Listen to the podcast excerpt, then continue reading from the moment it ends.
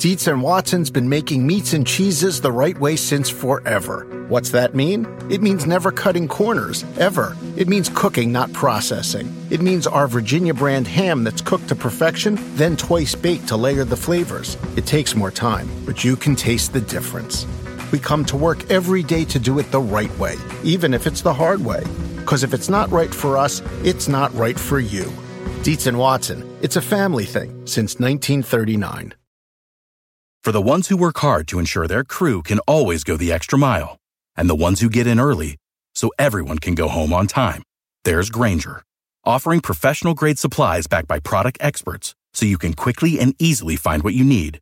Plus, you can count on access to a committed team ready to go the extra mile for you. Call, clickgrainger.com, or just stop by. Grainger, for the ones who get it done.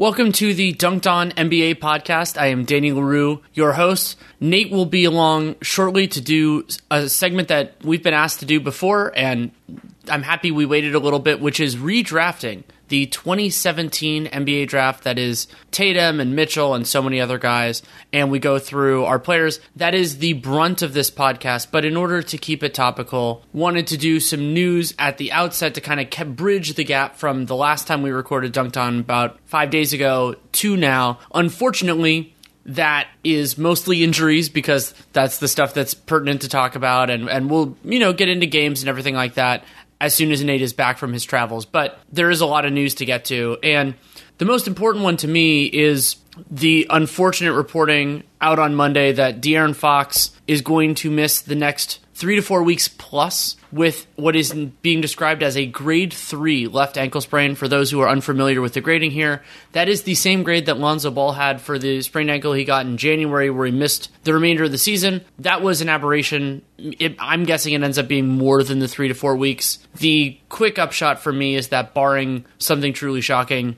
I do not expect the Sacramento Kings to make the playoffs. I do not expect them to go over 500. That sucks.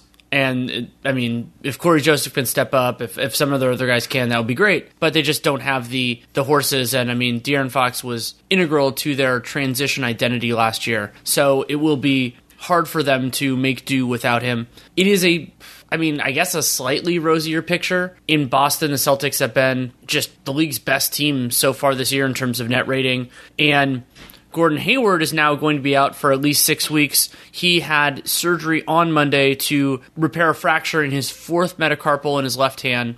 And six week timetable seems about right there. It's on the high end from what I heard of the original estimates, which makes it maybe more likely that he can come back around that time frame. The good news for the Celtics is they're deep enough that at least in the starting lineup they can handle this. They got a, a nice win over Dallas on Monday without Hayward, but you know, this the same thing that I talk about all the time with injuries is that it makes any subsequent issues that come up even more damaging. So we'll see if Boston they have the wing depth I think to handle this one, but if anything else happens, that will be a big problem. On the positive front, Blake Griffin made his season debut for the Pistons against the Wolves. They ended up losing the game, but good to see Blake out on the floor and the Pistons need his help in the worst way. The Warriors got Draymond Green back on Monday though he got tossed from the game arguing a call, and D'Angelo Russell came back with a 50 plus point performance against Minnesota on Friday and he's looking fully recovered from from his issues. The strangest story since the last time Nate and I recorded is the De- the Dion Waiters saga in Miami. It was very confusing at first when all this stuff came out at night, and basically, it seems like the way to distill it is that Waiters suffered a panic attack on the Miami Heat charter plane because he, he, he or after consuming a THC infused edible. He hadn't played in the game. He received medical treatment when the plane landed, um, and the team suspended him for by ten for ten games for contract conduct detrimental to the team. He will lose about 830,000 of his base salary due to that suspension and also that means that Waiters will not, which was probably already exceedingly unlikely, he will not receive a $1.2 million contract bonus because of the games that he will miss as a part of the suspension. Waiters had not been a part of really what Miami has done so far this year for a couple of reasons, and this is another significant setback to it. It would be very difficult for Miami to trade Waiters at the moment due to his extended contract, and these sorts of circumstances give front offices pause, obviously, as they should. And so maybe they can rehab his value between when he returns and the trade deadline. I would say it's more likely that if they need to clear the space, they do so in July, probably June, July, something in that frame. But remember, there's not as much cap space around the league, and if Waiters' value is still at a low point, that could be a problem. The other significant to me, the other like big element to talk about is Khris Middleton. Middleton will miss three to four weeks with a left thigh contusion the Bucks are not in you know significant trouble for the regular season. They're still a really good team, but they are a little bit shallower, and this puts more strain on not necessarily people like Wes Matthews, but really everybody beyond him in the rotation, guys like Kyle Korver. And I hope and expect that this will not affect Khris Middleton in the games that really count for the Milwaukee Bucks, but it makes it harder for them to firm up the number one seed, potentially even hold the number one seed at all. And if it lingers at all, then that becomes a far, far bigger problem. Ben Simmons is currently missing time due to a grade 1 AC joint sprain in his shoulder, which was suffered on Wednesday night when the Sixers lost to the Jazz. He was originally projected to miss the first three games. I haven't really heard an update since then, so we'll have to keep an eye on that. Toronto is similarly missing Kyle Lowry and Serge Ibaka right now. Lowry suffered a small fracture on his left thumb and will be reevaluated in two weeks after the injury. We've already had some time pass since then. And Ibaka is dealing with a quote pretty bad ankle sprain, according to Nick Nurse, and he has not played in, on the LA games of their trip. They beat the Lakers in a really fun one, and then they lost to the Clippers on Monday night. Also, Patrick McCaw will be reevaluated in a month. He had a benign mass on the back of his left knee removed. So another a player who could potentially have benefited from Lowry missing some time will not benefit because he is also out there was some drama with the Knicks. It would be the type of thing that uh, Nate now would probably make a little bit more fun of. You can read my Twitter feed talking about why it frustrated me. But basically, the reporting from Woj and Malika Andrews of ESPN is that Steve Mills and Scott Perry have publicly said that they're not they're not happy with where the team is. The Knicks are now eight are now two and eight. They've lost eight of their ten. Um, but the subsequent reporting from the two aforementioned ESPN colleagues is that Mills is, in the phrase they used, has started to lay the internal groundwork for the eventual dismissal of David Fizdale. Basically, the front office types are trying to make it Fizdale's fault that the Knicks aren't good. That is complete crap. While it is possible that Fizdale is not a good coach, he was given a, just an impossible roster this year with a lot of players who overlapped, and the sum was far weaker than the collection of their parts. And nobody, I, I, don't think really anybody, I mean, maybe somebody like Pop could have maybe put something together with this team, but defensively, huge problems. And I mean, so I went on a little bit of a Twitter, Twitter rant about how not only is this like that a, a really a, a tough sales job to actually work, it will be damning of James Dolan if he actually believes it because it's completely not true but also it was a reminder that yes, it made you know it was justified for the Knicks to go after KD, Kyrie, go after the big fish. But that once that didn't happen, the Knicks did not pivot. They did not go after using the cap space that they had to build an asset base, looking at like the Iguodala and the Harkless trades in particular, both of which were players that would have been a better fit for RJ Barrett and these Knicks than the guys that they paid and were on expiring contracts, and those teams got first round picks, all that kind of stuff. So it is not my job to determine in the way that matters to the Knicks whether the argument that Mills and Perry are apparently making is valid, but I will tell you that it is not. And hopefully for the franchise, they do not see it that way. Also, Chris Mannix reporting that if the Knicks move on from Fizdale, they could look at Keith Smart and Caleb Canales, who are in house, or friend of the show and former coach that I covered, Mark Jackson, who is a favorite of Scott Perry's, and that all makes sense to me. Also, Mitchell Robinson is going to miss a couple games due to a concussion couple point guard things to catch up on before I let you all go into the rest of the show. Jeff Teague, it looked like he was going to come back on Monday after missing three straight games. He did not play in their win over the Pistons. And then Lonzo Ball is still out due to a right adductor strain, and I do not have a timeline for him, so hopefully he comes back soon. Actually, one more piece, I missed this. Uh, Otto Porter, he is dealing with a sprained left foot. There is no timetable, and the quote is from Boylen it's a soft tissue inju- injury so it's something that's difficult to put a timetable on. They're not exactly sure. So that, that makes sense. And Porter, even though he has been disappointing this year, still an important part of any success really that the Bulls are going to have. So we'll see where it goes from there. One other plug before we get to the podcast, my RealGM Radio episode with Matt Moore, where we go through all of the tiers of the NBA. A lot of fun. First one of those came out on Monday afternoon, so you can listen to that in the podcast player you're choosing. And I wrote a piece on the Warriors for The Athletic, and also my massive 30 piece series where I basically go team by team, setting up both the season itself and the off season to come, the 2020, including cap space estimates for all 30 teams. That series will start on Tuesday with the Pacific Division. The current projected timeline is that there will be three divisions this week, three divisions next week. So you're going to get a lot of content from me. I've been working on this for a month. Uh, you're going to get a lot of that really soon. So you're getting a little bit less dunked on, but you're getting plenty of me. So hopefully that can satiate your your your need for basketball content. There's also, of course, so much great stuff out there as well. So on to the conversation that Nate and I had, which was a lot of fun to put together college basketball is back, and all roads lead to the Final Four and the NCAA Championship in Atlanta in March. Follow the conference and tournament play with March Madness 365, the college hoops podcast that covers the game all year long. Join NCAA.com correspondent Andy Katz each week as he speaks with some of the biggest names in college basketball. From the Power Five conferences to the smaller schools, creating waves in the game. Andy talks to the coaches and players making headlines, as well as the reporters on the ground with your favorite teams to offer the kind of in depth analysis, insight, and coverage you can only get with March Madness access. We don't do a lot on actual college basketball for this show, so this is a great way to fill that void if you are a, a college basketball fan. Get top performances, highlights, recaps, exclusive interviews, and Cat's ranks Andy's weekly Power 36, and of course his bracket picks come tournament time. Get in the game with the March Madness 365 College Hoops podcast. Subscribe and listen. New episodes drop every Tuesday wherever you get your podcasts.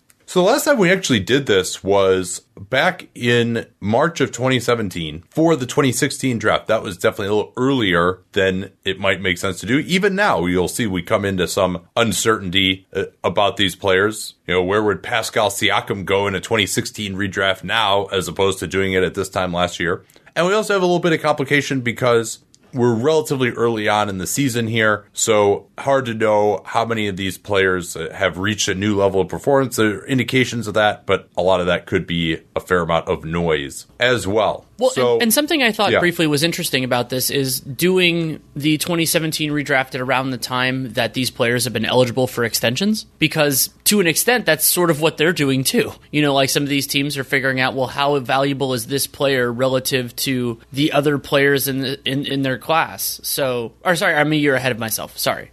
Yeah, well, I, I mean, I, I, do think it matters because that, those are the teams that are going to have to be making those decisions. decisions. Yeah, yeah, and also we just saw the rookie fourth year rookie option decisions get made on a lot of these players, and that even just uh, teams don't do a hundred percent good job of evaluating their own players. But for certain guys like Harry Giles, for example, that's very clarifying to me that the Kings did not pick up his fourth year option. They're, right. they're definitely, and that's the one as you noted last week where the fourth year option amount really goes up compared to the third year. And so that's where the rubber meets the road about teams saying, all right, this guy really isn't working out. He's not worth the money that we have assigned to him. So you guys know the way we like to do this. We usually go through tiers, but we're going to rank guys within those tiers. Uh, and uh, then we'll do some categories at the end, like biggest risers and fallers, who we think the jury is still out on, uh, who there's still hope for, even if they've been bad, uh, and who we were most wrong and right about. You and I, I mean, I, don't want to speak for you, but I think you and I have both really sucked with this draft uh, in our pre-draft evaluations. Yeah, I, I, think that's true. It's it's also true that some of the players we saw a little bit of and liked ended up turning out. So I feel a little bit better in that respect. Yeah. But in terms of the the high end, I mean, yeah. So the well, yeah. Let's just I'll just run through it briefly. The the top players in this draft. So the top ten. Yeah, yeah. So this is as it as it was. As it was. Yeah. Fultz, Ball, Tatum, Josh Jackson, Fox, Isaac, Markkanen, Frank, Dennis Smith, Zach Collins. That's uh, Frank Ntilikina, not Frank Mason. Just just to be clear. Uh, and then uh, I mean we should probably go through the rest of the lottery. There's a couple of important guys there. Malik Monk, number 11 to Charlotte. Luke Kennard, number 12 to Detroit. Donovan Mitchell, 13 to Utah. He was traded from Denver. And Bam Adebayo, number 14 to Miami. So I, I think the the one thing that we can look back on and say we did a pretty good job of was the guys that we hated turned out to be pretty bad. Uh, but the guys that we really liked did not turn out to be that good. So obviously everyone knows the Markelle Fultz crazy star. I'm interested to see where you're going to have him, but uh, guessing it's not at number one. Who, in fact, do you have as the number one? Should have been the number one pick in this draft. Well, I want to walk people just briefly through. I actually, for this exercise, do my tiers irrespective of that, or the initial stuff, irrespective of that specific draft class. So the way that I have it is likely stars, possible stars, starters, possible starters, but at least rotation players. So like guys who should definitely be in the league, likely rotation players, and then I have a fifth group this time, which I'll probably do moving forward of reasonably possible rotation players. So it's like you know, Yeah. still worth a roster spot, but not you know like not as confident before. So just to lay that out, and then my tier one of likely stars, I actually have no one. I, I think that there are some guys. No one. and no wow, one who no, I would no say- Donovan Mitchell because he's he's my number one in his own tier by himself. Yeah, so he is my number one as well, but I do not have him in his own tier just yet. You've been So you don't think uh, when you say likely star, you're talking about like an all star level player, like top twenty five in the NBA? for me for me i'm thinking all nba so Okay. that's a Yeah. little bit of a higher standard but that's like so top 15 if you were to distribute it equally. Um and yeah so the player the players who are, can be like to me in this sense i'm going to use it more as like the best or a really strong number two on a championship team. And mitchell could get there like you know and remember this isn't just how they are right now. This is if you could have the opportunity you get the rest of their future too. And so i think it's he he was on the borderline for me both of being in his own tier and for moving into this likely star category. I like him the best of this group but i'm interested in for you how you did divide them because you chose to and i did not Wait, so what are you saying? So what what what what made you decide to put Mitchell in a different tier than should we name names here? For me, the next tier is D, but they're all in the same tier for me is Fox and Tatum. Yeah, those were my tier two guys by themselves. Um, I think he's just uh, part of it is he's looked really good so far this year. Now, full disclosure, we are recording this a few days ahead of time here, so forgive me if he shoots one for twenty in the next three games. But I think he looks like he's potentially taking a step forward so far. Again, that's uh, very early, but his free throw rate is way up. I think that's something that you can really believe in a fair amount. He's not going to keep shooting this well from the mid range, but the three pointer has been going down again. You know, that's subject to some variance to be sure. But I think part of why I'm more of a believer right now is they've finally put more shooting and talent around him. And the idea was, hey, this guy has to take every hard shot on this team. And that's why his efficiency is not that good. And now that he has more talent around him, his efficiency has been pretty good. So uh, 28 PR, 611 true shooting uh, as of this recording. So that's why I, think I have him a little bit higher than Fox and Tatum. I,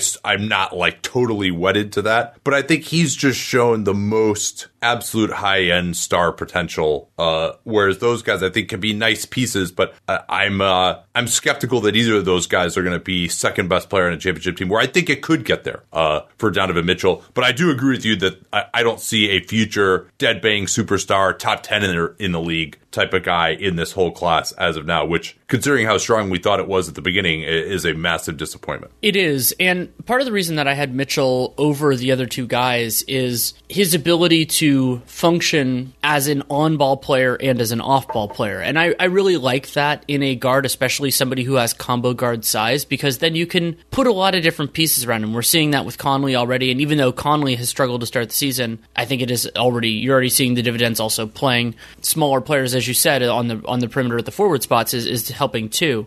And that gets into the, the challenge that I had with De'Aaron Fox, which is he was such a huge identity changer for the Sacramento Kings last year, and there's immense value to that. You know, the idea that he was in many cases a one or a two man fast break with Cauley Stein, and depending on how Hield was going and everything else. But something that was true last year and is still true this year is that he's not yet the centerpiece of a reliable half court offense, and some of that is surrounding talent, some of that is point guards take a while. I mean, you could think about Mike Conley at this point in his career was not at, wa- was not near where he was in his prime or any even close to his prime. And remember the extension that was pilloried when it was signed. So Fox absolutely can get there, and what he does now is very valuable. But what separated Mitchell was the idea that even if he can't be that guy, there's still a lot of value that he can bring to the table. And I don't I don't quite see that with Fox yet because he's Yeah. just not He's as so dependent on transition too. Exactly. Like Exactly. And so so for me, something I look at in terms of and this is something that's changed over the last couple of years in terms of draft prospects is, well, what if what if the, certain things is all they are? Like, what what are, is that enough to sustain a team? And Fox, as the primary ball handler, you're asking a lot of him, and and it's incredibly valuable if you can check all those boxes. You know, if you can be Steph Curry or Damian Lillard or somebody else. But if you're not quite there, well, then your team is either going to be less dynamic offensively, or they're going to need something important from someone else who, in this case, is not point guard sized and that gets a lot harder. Those players exist, but they are hard to identify and everything else. And so that was that was why I had Mitchell over Fox, and then Fox Tatum was also hard. Tatum has the positional value argument because there just aren't that many forward-sized guys, and I can see with Tatum that modest improvements in skill and getting better with his body and all that could reap some real biv- dividends because he could kind of get to his spots more reliably, and it would be a less contested attempt, things like that. Maybe get to the basket more. Please get to the basket more. And we're seeing some of that development with him this year. And it's sometimes easy to forget that in their early 20s that players are still, you know, five or so years away from their prime. And I think prime Jayson Tatum is still a, an absolutely fascinating player. I actually, in thinking about it more, I moved him down into my tier three. I think I'm putting Fox in tier two by himself. I still think, uh, from an athletics standpoint, he's one of the most athletic point guards in the league. He can pass it pretty well. He's a good kid. He's going to keep working. The jump shot, you know, I, I kind of see him not necessarily John Wall type of jump shot. I mean, he's better than that, but I don't see him being like a huge plus. You know, I think he's going to shoot kind of 35% on threes for his career and be able to make some mid rangers, but not be unbelievable on those. Uh, and his passing, I think, is good, not great necessarily at, at this point. So I don't see the ceiling as much with him.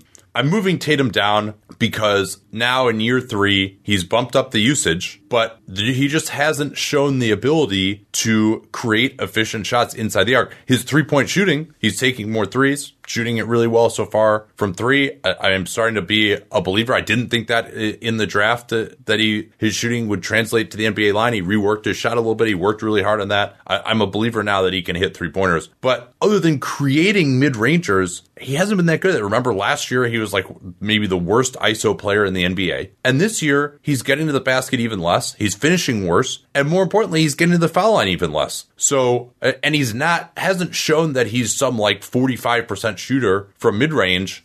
And yeah, I think things have been a little weird in Boston. It's a very egalitarian system but it's not like he's not getting enough shots anymore. You know, he's getting shots and just has not been able to be a huge driver of efficient offense. His passing is, you know, at best okay. And he just doesn't get downhill at a way that's going to force a lot of help and open up those passing windows. So I'm, I'm, I certainly have hope for him. Everyone else seems to think he's way better than I do. So that's always a concern for me. You know, I do kind of price in others' opinions other than my own a little bit on some of these. I did that to my detriment with Lonzo Ball uh, as we'll, we'll, talk about later. But yeah, I just uh, I've been waiting for it for too long with him. He showed so much promise right away, but he really hasn't evolved a ton beyond there. And I think some of these other players may start passing him by. He maybe has more upside than the other guys I have in this group, but uh, it's just. And I'm also not a huge believer in his defense. I think his defense is pretty average uh, as well, especially individually. He's just not tough enough. So he, can he get better? Yes. Could I be wrong? Yes. But I, I can't. I, the more I think about it, he's just he's just not there with me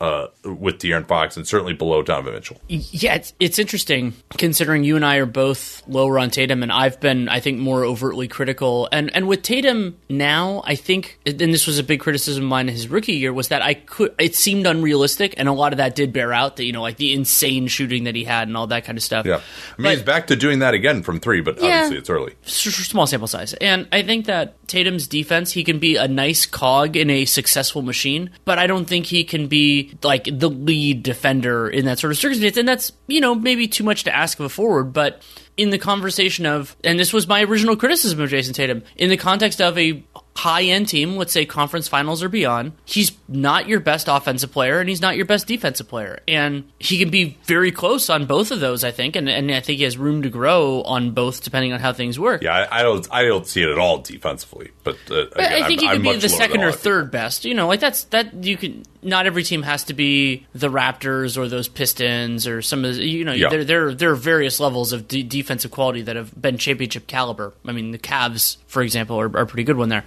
So, yeah, I, I have him here. And part of the other reason why I have Tatum here is, and I noticed this when I was doing my rankings, is that my next tier down, which is guys, starters. And what I mean by that is basically more likely than not, I think they're going to be starting caliber. They don't have to be there now, but they're, and when I looked at those players and then I looked at Tatum, he felt to me more in line with the other group. So maybe you could do something where he's above those guys and also below Fox. I think that's fair, but I just didn't feel super comfortable. That seemed to me that felt like splitting hairs to an extent that I wasn't super comfortable with. And also, I mean, there is the value of the position. Amazingly enough, depending on how we see John Isaac, none of the other guys are really wings. There are guys that are like like kind of power forward slash centers, but there aren't Yeah. really any three slash fours. And it was served as a reminder to me that there aren't that many of those guys. So even if maybe he's a little bit worse, there is value to being that type of player at his level of quality, just due to the extreme scarcity everywhere else. This next segment is really difficult, and you can make arguments that any of these players can emerge. Well, in John Collins' case, after he finishes a 25 game suspension. But John Isaac, if you believe, uh, you know, John Hollinger and I were talking about him last week. And he believes he could be one of these make a good defense by yourself type of guys. He's struggled offensively. He's struggled to shoot the ball. Uh, but, you know, if he is one of those players, then maybe he is number three here. Uh, Bam Adebayo plays center, as you noted, but so much defensive versatility and his emerging passing on offense, finishing around the rim. Like he he's got a. It's going to be tough for him to be a big star, but yeah, I mean, he I could see him maybe getting into the defensive player of the year conversation at some point. Well, and, and one of the other arguments in favor of Bam is I think he's the most likely unambiguous starter outside of the top three. You know, like basically you just set him and forget him in your center spot. It would be, to me, it would be surprising if he's healthy if he's not like a top 20 to 25 center in the league. Like he, he can do Oh, that. yeah. I mean, he think already be is a- that. Yeah, I think he can be a lot better than that. But, you know, being a, star, a set it and forget it starter for like John Isaac, I like, I, I love John Isaac. I've loved him for a long time. But if the offensive game never turns around, you know, so there could be certain limitations unless he becomes that guy that you and John talked about. And it's sort of a similar story with John Collins and some of these other players. And that's why I actually had Bam at the top of this tier because yeah, of that I, I, I think that's totally defensible. because of that that certainty and Yeah. also i think a lot of times certainty can be conflated with consistency or like maybe like a low ceiling. I disagree with that with bam. I think that he has a lot a lot more that he can do offensively. He makes good decisions with the ball in his hands. I, I don't know about the jump shot necessarily but i like him. Like for example if we want to compare him to clint capela offensively i think that bam he he can be less dependent than Capela, and I think that let's say for example a team doubles on the pick and roll, I think that he can make better decisions out of the short roll, you know, like that sort of circumstance. And depending on what, like you can, because you can't just think of Bam on the Heat, it's where this player could be in different circumstances. I think that some of his strengths could be incredibly useful in other circumstances, and potentially in Miami, depending on how things go with Jimmy. But I really like that with Bam, that, and I think he can defend in a lot of different systems. And even though centers are higher in supply, there aren't that many Bam Adebayos. So others that I considered in there, and I agree with most of what you said there with Bam. Uh, Larry Markkanen, not off to the greatest start again, but if the shooting ability comes around, then there's always that chance that he could be uh, just that ridiculous offensive player where you got to stick to him and pick and roll. It opens everything up.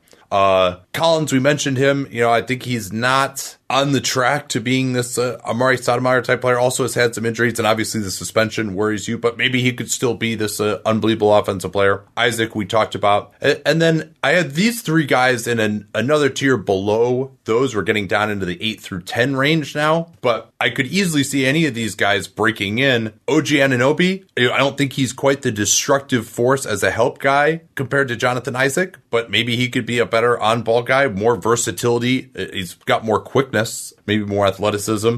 Uh, Kyle Kuzma, older. All he does is score, but he's had some pretty big scoring games. Maybe he turns that into just being uh, really efficient. I think he's going to shoot the ball better than he did last year, at least. We'll see how his defense comes around now that they have some other good defensive players around him. And then Derrick White had some massive games in the playoffs last year. His three pointer looked better this year. One of the best defensive guards in the NBA. Guard defense may be a little underrated at this point in time. So I don't necessarily see this enough star potential and Anunoby because of his offensive limitations, even though he's looked a little better this year. White also some offensive limitations, and Kuzma because he doesn't do anything other than score. But if those guys can round out their games just a little bit, you could throw them in uh, to that tier uh, above. Um, what do you think of that? And are there other players that you would bring in here, um, uh, or maybe you might even disagree with the Markkanen and Collins uh, being as high? Yeah, I'll start with the the players that I have lower. Yeah. That that is Markkanen and Kuzma. Markkanen, Yeah. it to me at this point, and remember we didn't watch a ton of film on him because it wasn't as readily available, and I don't think he was on our scout. We well, this was also a weird year where we didn't do as much, if memory serves, because of the timing of everything. And No, I mean we did like the top ten, like we yeah, usually do. but I don't remember. I, I don't remember Markkanen like his film that much. Oh And- yeah, no, I, we we did a breakdown on him. Okay, I just just off the top. But what I liked what- him, actually, But where more- I'm getting at with this people. is for where I'm having trouble connecting with the the confidence that his offensive game is going to all the way come around. Like it, the theory is there, unquestionably. You know, if, if the jump shots comes around, he's looking more confident with the ball in his hands. All of that, like e- the puzzle pieces exist. However, I'm becoming less confident over time that it's going to all come together. And then I've also become less enthralled with his defensive potential. And Yeah, Markkanen absolutely has the talent. I mean, he has the talent to be at the top of tier. What is my tier three? Functionally tier two because nobody's in tier one. And so I see it, but I, especially considering he's to me a straight four. At least at this point, he'd have to get a lot stronger to be a five in anything other than like backup niche circumstances. yeah. Well, and he can't block any shots. and he can't block any shots. So that becomes a less compelling thing. And, and largely the story is similar with Kuzma. There are parts of his game that I really like. I mean, he has more skill. Kind of, I, lo- I love his footwork, all those. But but he just he doesn't bring enough other things to the table, and so he's not a great enough, dynamic enough scorer for me to really give him the give him the reins on a, on a starting lineup and and go that way. And then he's taking a lot off the table otherwise. So those players can be useful in the right team, and a lot of like marketing could absolutely be a starter. I mean, he could be a starter in any circumstance if things go well, but in even in those negative ones. So those are the two guys that I did not have in that tier. I'll go through mine in order. Incidentally, the last two guys I have in my starter group are not players that you mentioned, so we can talk about them after. So my order, not that the order matters as much as the tiers. Bam, OG and Anunoby over Isaac. Derrick White, So OG Anunoby over Isaac. Okay. yeah, I, I think that OG, we saw it a little bit in the playoffs a couple years ago before he dealt with the appendectomy and everything else. His strength is a great attribute, and I, I'm not completely sure that Isaac has the ability to be that lockdown five. I think he's going to be an awesome defender, but it's easier for me to put a guy in a box defensively and say, okay, this is, you could just throw OG on a guy and he'll do a good job. Like, and those stronger forwards are a pain in the ass for so many guys in the league. Isaac, he could be potentially two or three different things, but until I'm sure that he's one of them, it's just a little bit lower on the list for me because there's a possibility that he's none. And I, I love Isaac. Also, I like OG's offensive game better than Isaac's. I've, I've said before that Isaac's jump shot, it just never looks like it's going into me. It does go in sometimes, but it just never looks that way. I, Oh, I, I- think I like Isaac's uh, Interesting. offense a little bit. I, I think he's got some ability to post up and, and well, and you do you bit. have you also have the argument that if Isaac can be a five, his offensive game matters less because that's just the way the game works. Yeah, it's a lot I- easier to find a small four to find a shooting four than a shooting five. Yeah, and I also think uh, I mean they both have had some health concerns, but I don't think he, he has quite as many as OG uh, with the torn ACL in the past. And I think Isaac, I like his help instincts a lot better. I think he just Sure. overall has better feel. I think he can pass the ball a lot better, and I think he, you know he's just more. I know his jump shot definitely has not looked great so far, uh, and certainly Toronto exposed that in the playoffs last year. But I do think he's still more of a natural shooter uh, than OG is. You know, and I think if I had to bet on one one of their two shooting coming around, I probably would go with Isaac, even though again OG has looked pretty good so far this year. Um, and- all right, but you're you're going to say some other guys here. Yeah, so then after Isaac, I have Derrick White. White, I love his defense, and then offensively, sort of in a way like Donovan Mitchell. I think he can provide value as an on-ball creator, but then also play off ball, and his jump shot's getting better. So I, I like him. You know, probably going to be your second best offensive guard, but he's really good defensively. So I think you can make that work with a lot of different players. Collins was a really tough call for me. Like there are reasons to believe that Markkanen and Kuzma, you know, those guys are all offense first players. Players that any one of them could end up being the best. But I like, first of all, I like Collins' defensive tools better. And he's shown a little bit of that this year before the suspension. And I just, I, I think he has a more versatile kind of like, I just, I, I, I see more paths also for him to be a center. Like that if he fills out a little bit, all those sorts of things. So he gets a little, even though centers are quote unquote less valuable, just the idea that he could succeed at a different spot. And he's getting more comfortable with the jumper and all that. So John Collins makes it on there. Then the last two for me, who make it in this group more just because I think they, uh, well, in one case it's a higher floor, and that's Jarrett Allen. It, it, it is true that this, for me, the starter threshold is a little different at center, but I would, you know, I expect that he will be a starting center. And then the last one, which is the definitely the most divisive for me, is Lonzo Ball. I just yeah. think with his defense and the quick decisions that he makes, you know, that that there's a, a quality player in there, and you get into the problem of well, what do you pair with him? Possibly, but if the jump shot comes around a little bit and everything else, so I'm I'm still this came up with the Ben Taylor podcast they did. I'm still Lonzo optimist for this year at least, but I think it's more likely for me that he's a starter than not. So he's the last guy in this tier. Yeah, it's just so hard to fit around him because he just can't really run pick and roll or do anything from two. And the jumper looks a little bit better this year, but I mean that's really in the half court. That's kind of uh, yeah, the quick decisions help, but that's uh, all he's doing from a scoring standpoint. I'm definitely of two minds about him.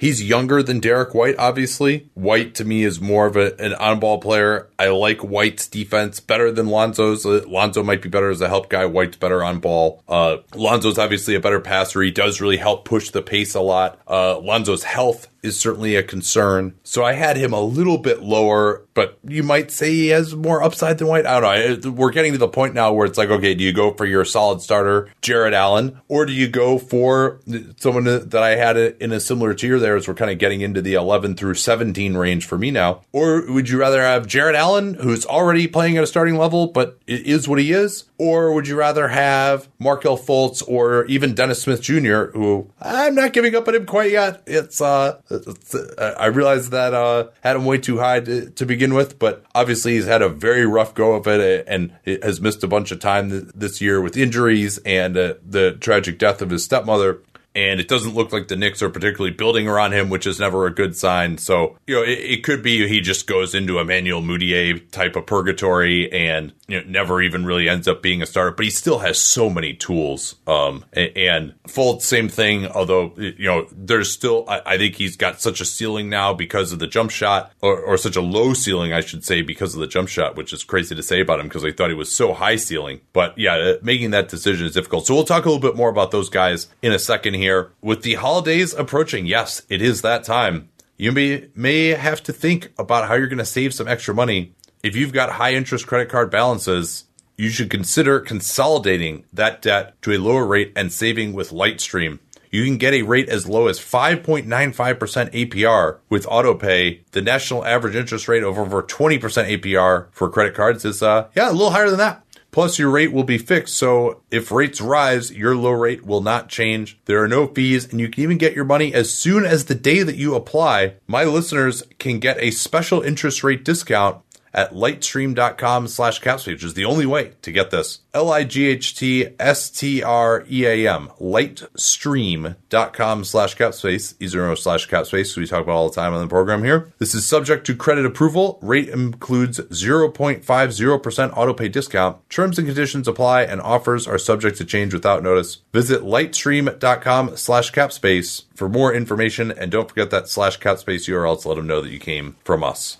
So uh, let's talk about Smith Jr. Uh, and Fultz here because I, I think and maybe you could put Lonzo in that category a little bit, but I think he, he's just not going to be that dynamic with the ball uh, in the half court to where he you can see him as uh, the lead guard on a really good offense without someone another creator next to him. But Smith and Fultz, how are you feeling about them at this point in time relative to some of these guys? You know, do you throw Josh Hart or Luke Kennard in that category too of guys who have showed more perhaps than they are, but are a little older and, and don't necessarily have the upside? Fultz to me is starting to establish his value even as a non-shooter. He can defend. He has positional size. He can be dynamic in transition, and you know, sort of in a way like Derrick White.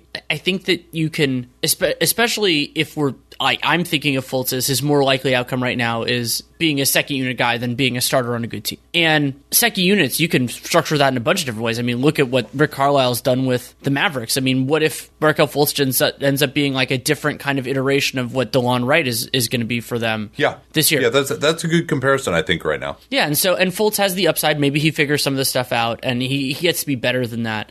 Lonzo to me is more established on the trail. I also think that Lonzo's jumper is more fixable than Fultz's, at least right now. It's so weird because it's in many ways abstract, just like the problems that those guys have with their I mean, shots. everyone thought that these guys were both going to be like awesome shooters. Oh man, college. it's it's it's amazing it's that. amazing. And then with Dennis Smith, it's a couple of different things. So one, positional size is I mean positional athleticism is insane for him, but size is a concern because it it allows players to kind of paper over some of those deficiencies. Like Smith's defense is just not going to be at those guys' level pretty much ever.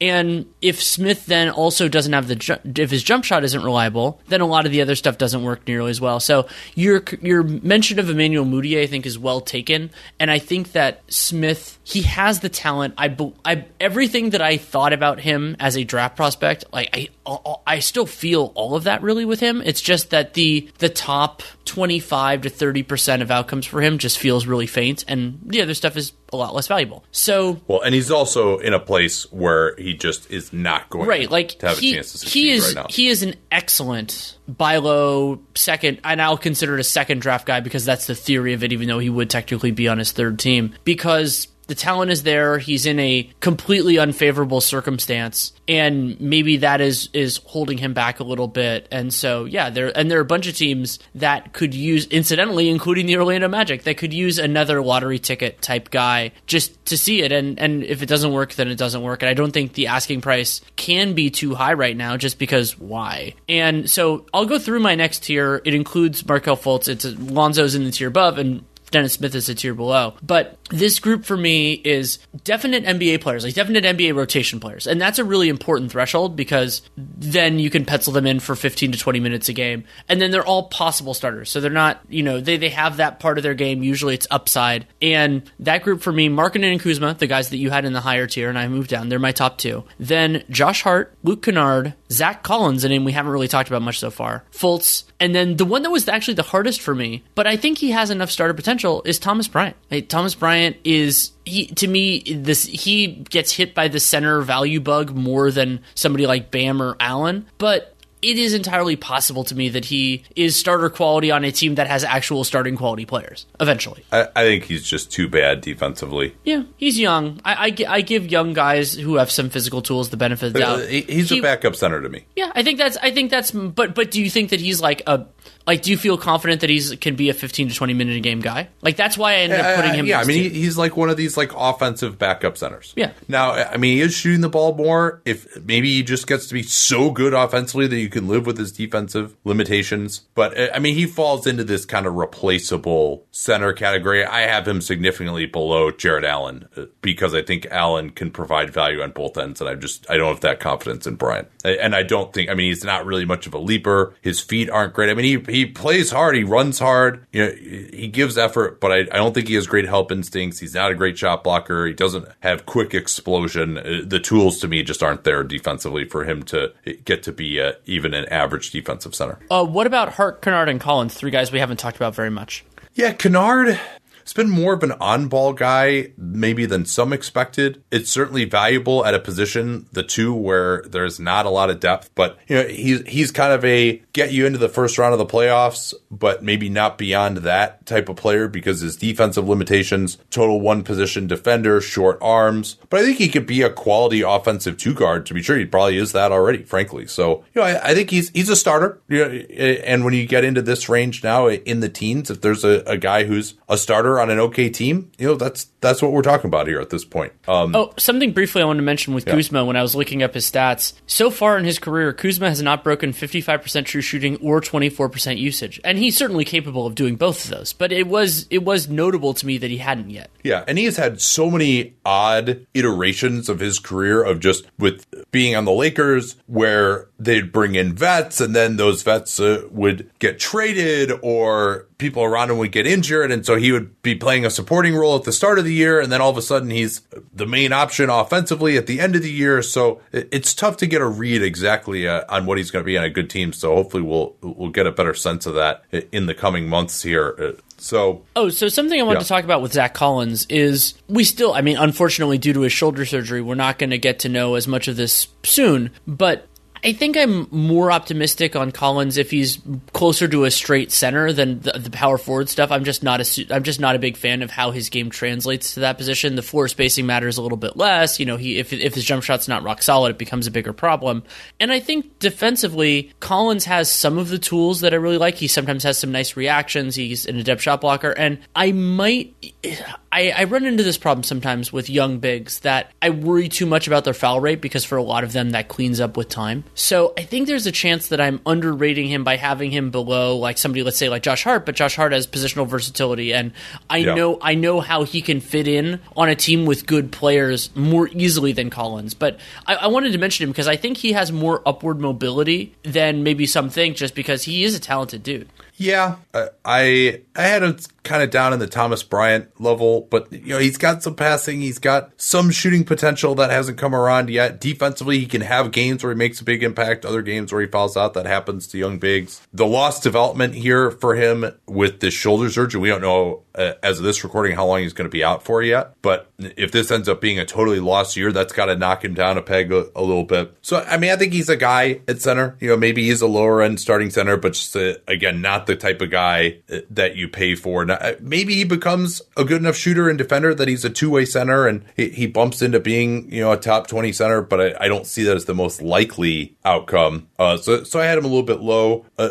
Josh Hart, have we talked about him at all? He, was right in there in the Kennard mix to me. You Yeah, I he was I he was for me too. I actually had him above Kennard. Yeah, okay. That, I totally understand that. Yeah. And yeah, Hart, I I like that. I think he, you know, we saw this a little bit with the Lakers. They, in Summer League last year, they gave him more of the reins offensively, and he did a decent enough job. And so maybe if he doesn't work as like a lower usage starter, he can fit in as a higher usage reserve or even some combination of those two things. But swingman sized players who work hard on defense and can hit open shots are just insanely useful. And doesn't really matter what else you have because you can't be a successful team without the other things that you need. And so then players like Josh Hart can be incredibly valuable. You know, he's not doesn't have the the size of somebody like Iguodala, but you can use that as an example of how this could work.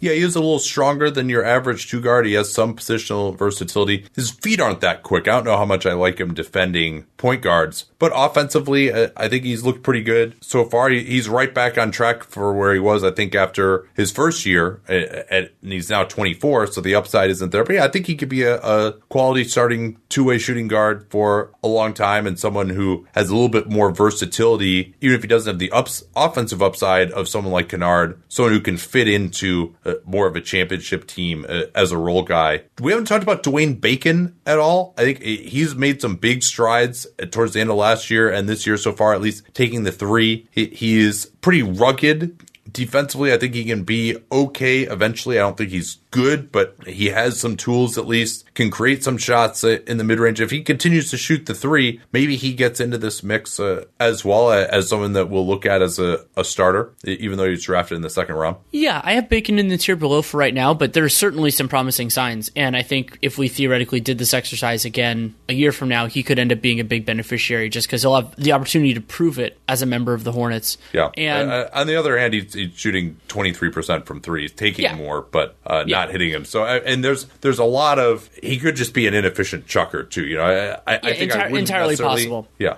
Yeah, but I he think a- that's yeah. to me that's why he's a pretty good fit for my tier my tier five, which is likely rotation players. You know, like guys who you expect to be in a rotation, but there's something that's holding you back. Is I think the best the best way to put it. And I actually wanted to talk to you about the first guy in this tier because I wanted to see if you felt that he, based on my criteria, should be the next in the, in the one above it. Is Monte Morris because Morris last year established himself as an as a rotation player on an on an elite at least regular season team, and maybe it's just me being overly cautious that I, I should be thinking of him a little bit higher. But part of the reason why why I pulled him back was because I don't see him as a starter. You know, and and I've been wrong on Yeah, this before. I don't either. So uh, that's why I ended up with him here. But he is he is more than a likely rotation player, but he is an already rotation player. Yeah, I mean, doesn't shoot threes that well, doesn't get to the foul line. Started off really hot last year and fell off. So I think he's a backup point guard. So I'm not going to go crazy uh, about that kind of a player. Uh, yeah, all right. I, I, think we can kind of wrap up this. Uh, we're getting down into uh, an area that's a little more difficult, but uh, let's just talk about some of the things that stood out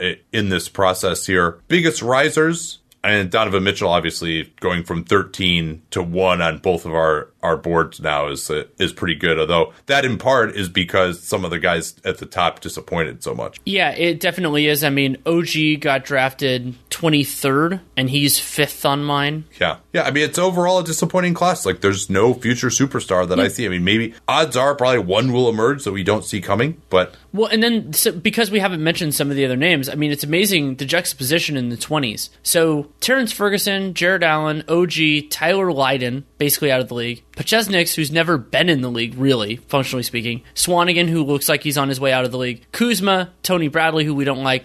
Derrick White, and Josh Hart. So, like, it's just such a weird mix of guys. Like, Derrick White's in my top 10. Kuzma, I think, is in yours. And then, and, and then there's just all these guys that are straight up out of the league. Yeah, I mean, I think the one thing we did pretty well on was I'll give you the list of the guys that I hated going into the draft. Josh Jackson, uh, relative to where they were expected to be picked and where they were picked. Josh Jackson, number four, got his rookie option declined, has already been traded in a salary dump. Justin Patton, yeah, he's been injured. I mean, that pick never made sense for where the Wolves were and the players. They already had Karl-Anthony Towns taking him at 16, made no sense at all. And yeah, he's had some injuries and never gotten his career off the ground, but that one didn't make much sense. Uh, TJ Leaf, he's playing kind of because there's nobody else, but uh, hard to see him as a starting quality player potentially. Tyler Lydon, no thanks. Pasecniks, I didn't know much about, but uh, he, he hasn't made an impact, obviously. Swanigan, Tony Bradley. So, I, I, and the big problem with most of those guys are just, other than Josh Jackson, but but even Josh Jackson, just guys whose games did not fit in the modern NBA. So uh, that we did pretty well. I mean, th- those are kind of the, the biggest fallers, I guess we could say. Um, you know, Ntilikina, Malik Monk, like th- those guys weren't guys that I hated. We did full lookups uh, on them, uh, but they obviously have disappointed compared to the guys around him who have all been reasonably productive so far. Yeah, and then of course the the most probably the most notable fallers are the guys at the top: Markelle Fultz, Lonzo. Yeah. I mean, think about the the top two guys in this class. Both are outside of our top tens.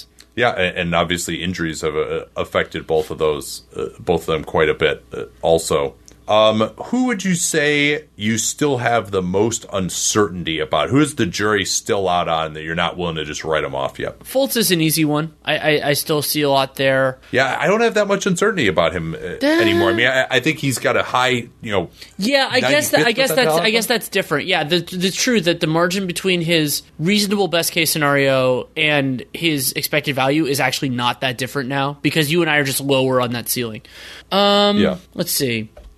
OG and Isaac's offense is going to be really like the, uh, yeah. that's that's a huge swing factor of both, and it, they, they have a, a, calling card even without that, which is why they're so high on my lists. But I think that is just that's going to be the difference of whether they can be a good player or a great player, and I think that's a more important one. Lonzo is is just a massive question mark. I mean, could, I could see it going in a lot of different directions. Yeah, I don't see him as that much of a question mark either. I, I think he just has a pretty hard ceiling on what his offense is. And it's just, okay, if he shoots it well, then he's a starting point guard. If he doesn't shoot it well, then he's like kind of, you know, backupy. Okay, so then who are, who are you seeing? John Collins. Sure. He, he to me, could be a scoring big off the bench or he could be an all star still. And his defense had started coming around a little bit. He's got some shot blocking ability. His offense had been a little bit of a disappointment now. And, and obviously he's in this 25 game suspension at the moment. Smith, we talked about already. Markkanen would be another one. You know, he could just be a guy, a stretch four, you know, Ryan Anderson type of guy ultimately, although he would need to actually make shots to be Ryan Anderson in theory. And, you know, he's got more off the dribble juice than that. But, uh, again, he hit the shooting is such a huge variable uh, for him. I mean, Tatum as well, right? I mean, he could just be, uh, everyone's always going to get an obvious max extension next year. Like, that could end up being terrible.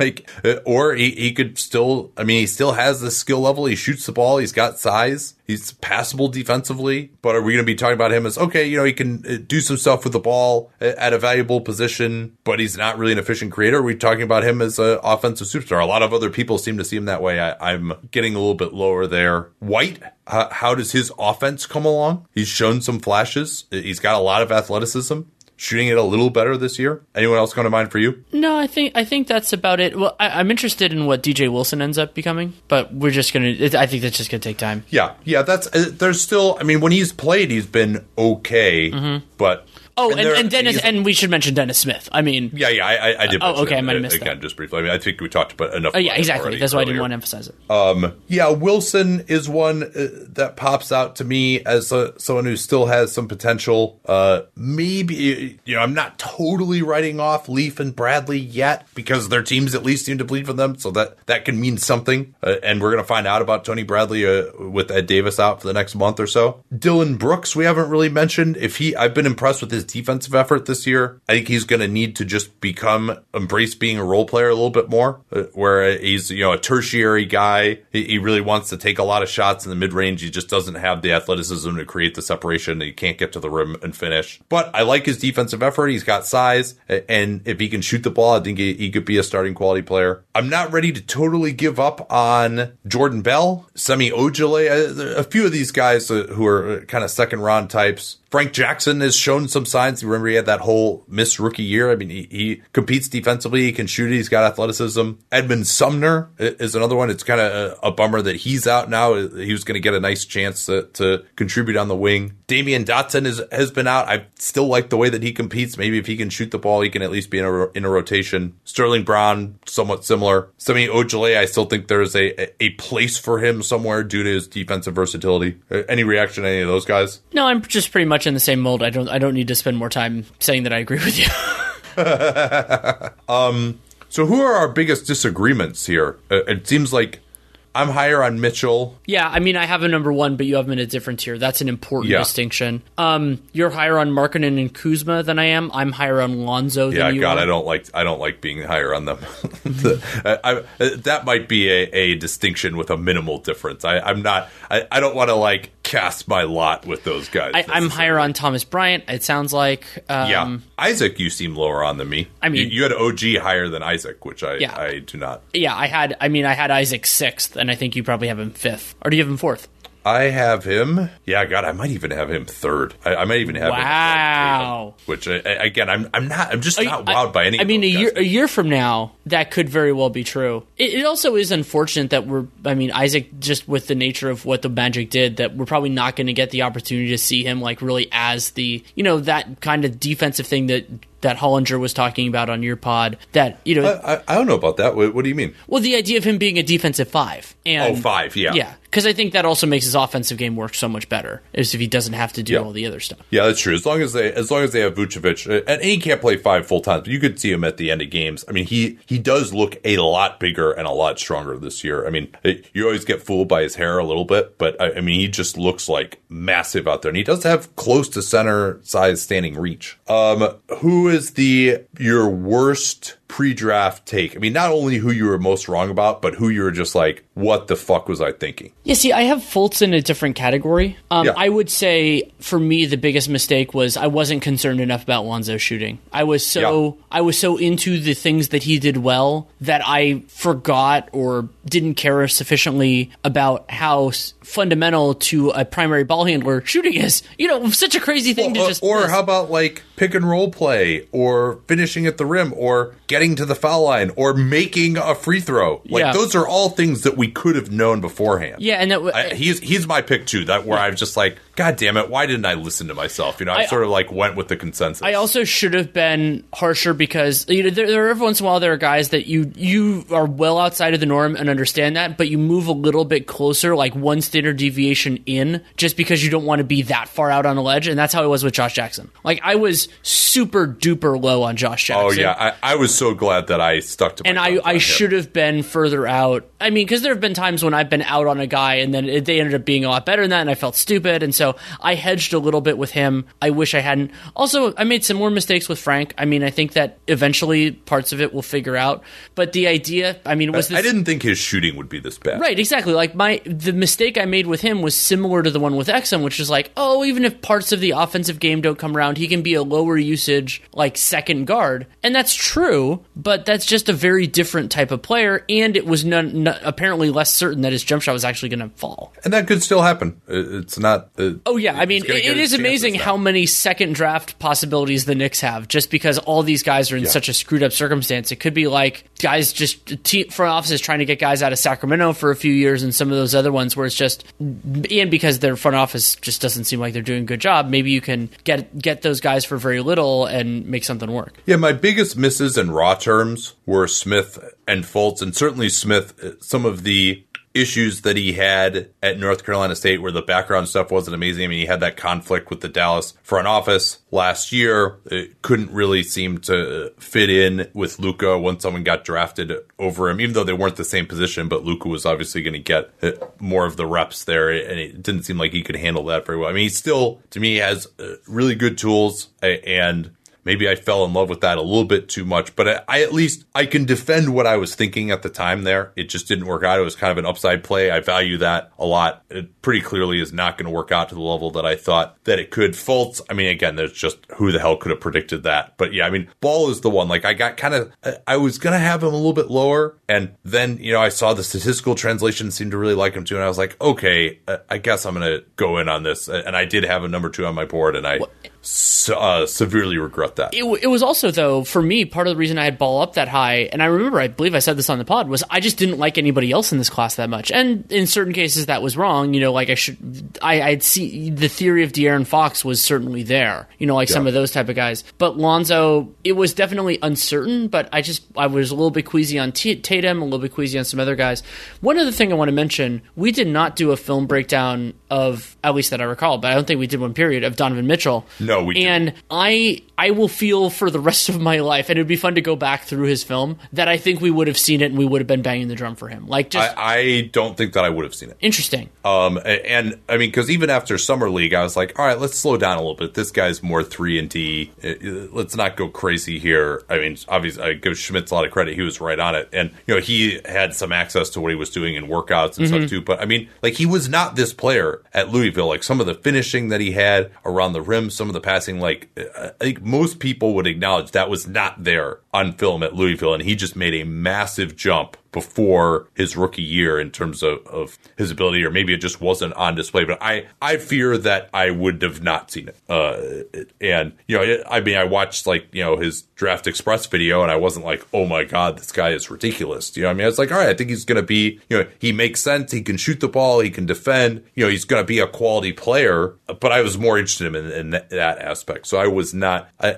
I don't think I would have seen it. Very few did, or he wouldn't have gone 13th but uh, not not to impugn your scouting, but I I've thought about that a lot, and I was like, eh, maybe it's better I didn't watch him because I just I, I probably would have been where everyone that, else was. That would be a fun like Patreon or something like that of just like trying trying in the abstract to do a scout on him and just like going through the old film. Yeah, that's that's so hard. I mean, you're playing with your own preconceived notions in like two different weird ways. Yes. It'd be fun. I might, I might end up doing that on my own if you don't want to do it. Next off season, not now. We're too busy. All right. Well, thanks again for tuning in. Want to remind you that we are supported today by the March Madness 365 podcast. College basketball is back. All roads lead to the Final Four in Atlanta in March. Join NCAA.com correspondent Andy Katz each week for the March Madness 365 podcast, where he'll speak with some of the biggest coaching and player names in college basketball. Andy's got top stories, exclusive interviews, and bracket picks come tournament time.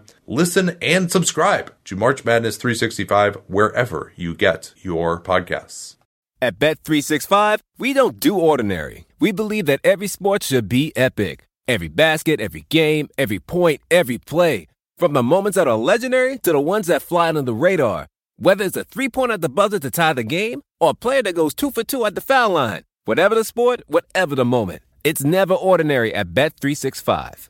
21 plus only. Must be present in Virginia. If you or someone you know has a gambling problem and wants help, call 1 800 Gambler. Terms and conditions apply.